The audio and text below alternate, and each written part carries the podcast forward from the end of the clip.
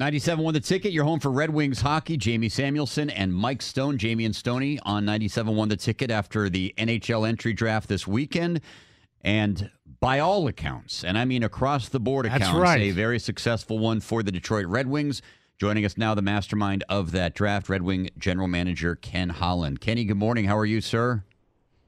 Good. Good morning to you guys.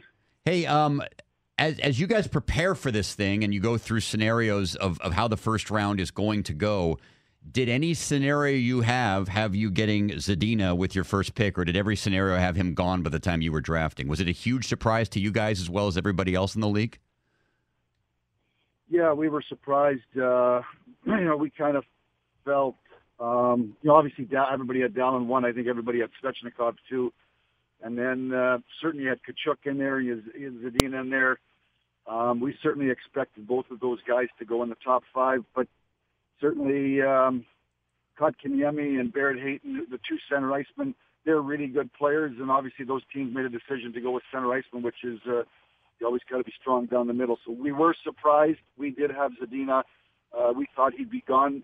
Uh, we were really focused on uh, either a centerman or a defenseman. Uh, the way we thought it was going to go, and when Zadina fell, we just felt we couldn't pass up uh, his ability to score goals, and uh, you know, he's got uh, he's got a bit of a dynamic player, led the, the World Junior in goal scoring. So certainly we're excited. Would it be too far fetched, Kenny, to say we are going to see him uh, come opening night against Columbus at Little Caesars Arena? Is he that much of an impact player this young? We're going to give them a chance. You know, I'm excited for training camp, but you know, as, as we're sitting here and talking, you know, I can probably rattle off five or six young players that um, are deserving of a real opportunity. Filip Hronek was on the American League All Rookie team. Uh, Michael Rasmussen, uh, Zadina, obviously uh, being picked sixth, what he did in junior hockey in the World Junior.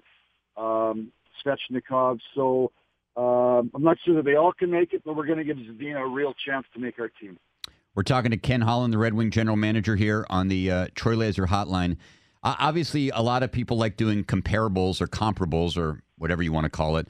Um, and I, I know you probably don't want to do that because then you put pressure on a kid. But but what what do you see in him? I mean, is there a player he reminds you of, or what kind of impact he can have when he's playing his best in the NHL?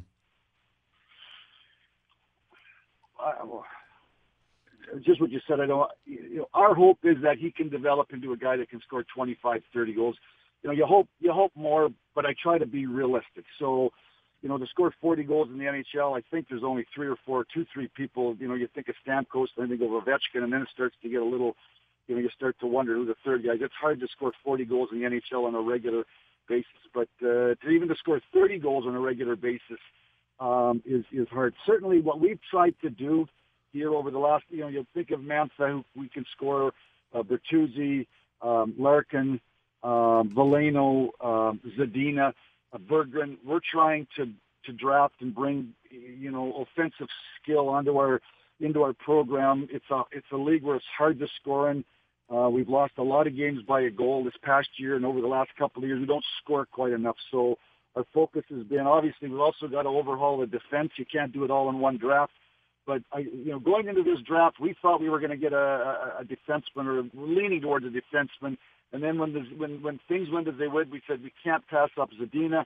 And then as the draft went, we liked uh, we liked Joey Veleno. He's a center iceman. He's six foot one.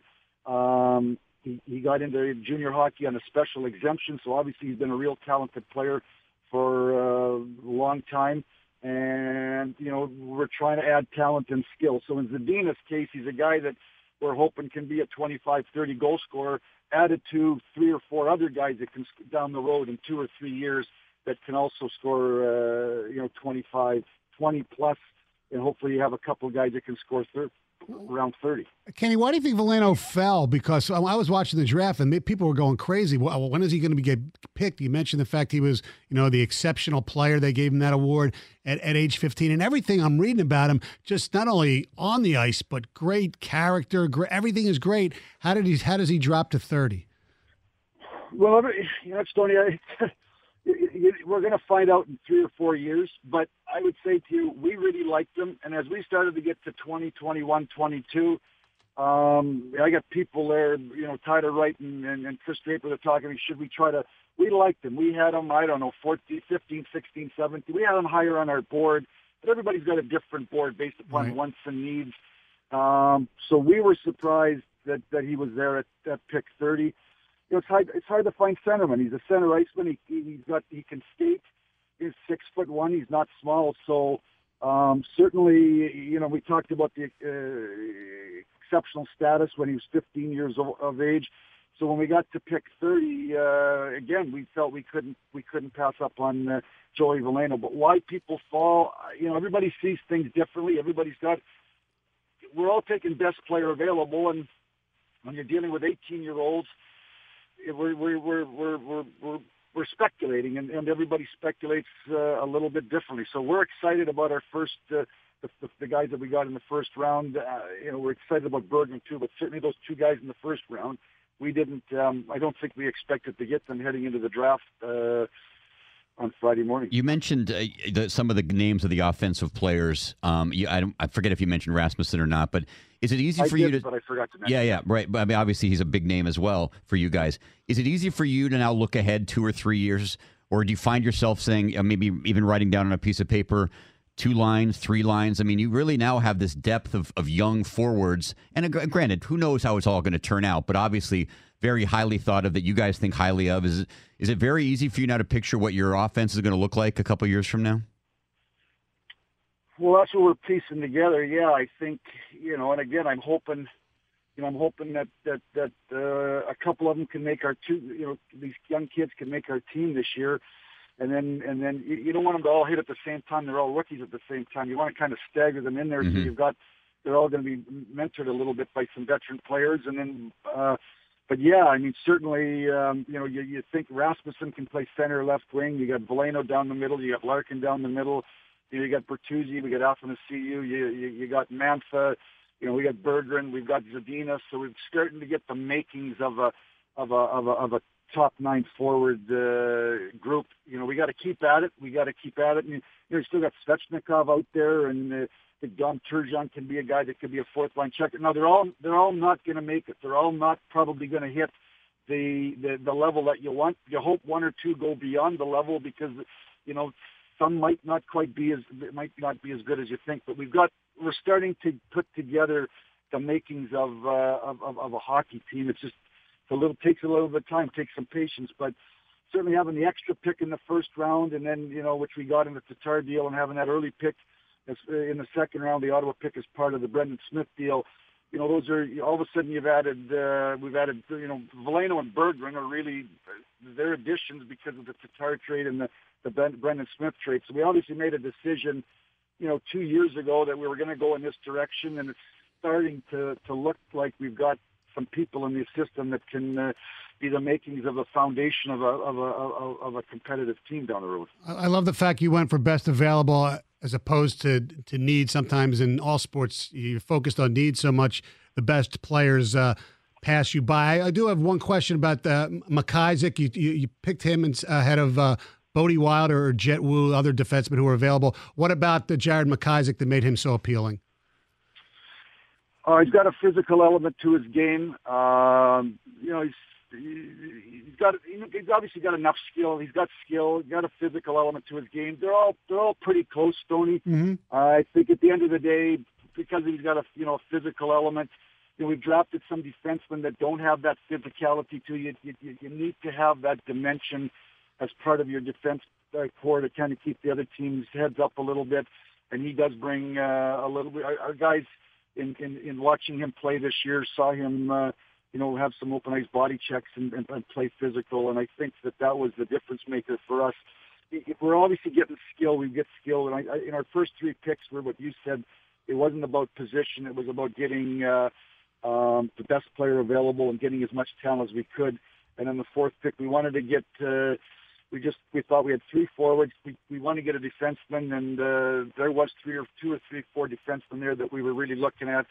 And I, I would say to you the, the the the edge, the physicality, the edge in his play was was was a bit of a, a, a factor. But we like his skill level too. We think he can be a you know second pair defenseman and bring a physical aspect to the team. Yesterday, you uh, got rid of uh, Robbie Russo for a conditional seventh round pick to the Coyotes, and uh, Ouellet's been, I guess, waived, uh, is for lack of a better term. Is there any way you could have, or I don't know if legally you can due to his contract status, have tried to get something for Ouellet, or there's no interest for him at all? Uh, there was no, there was. I sent out an email last week uh, to every general manager. We had a general manager's email thing, and they said, you know, we made a decision. To, I was going to eat, eat some of his money. Uh, it's unfortunate. He was a second round pick, and uh, a lot of hope, and he, he put in a big summer last year in the gym and, and, and, and his diet and working on his skating. But ultimately, at the end of the year, he ended up in the same spot. And you know, with the signing of Sulak, with the year that Hronek had um, with the year that Cholowski had in juniors.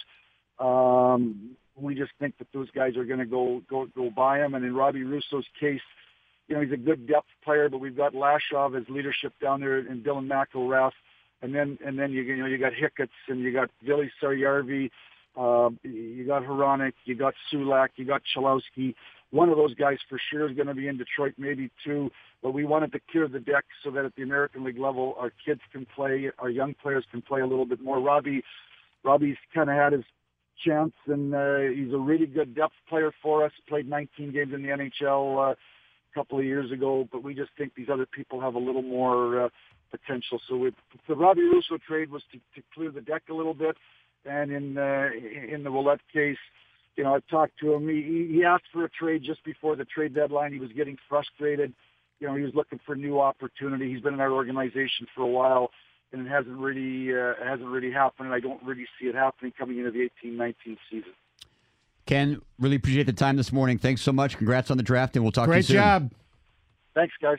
All right, there he is. Ken Holland, Red Wing General Manager on the Troy Laser Hotline here. Jamie and Stoney on 97.1 The Ticket.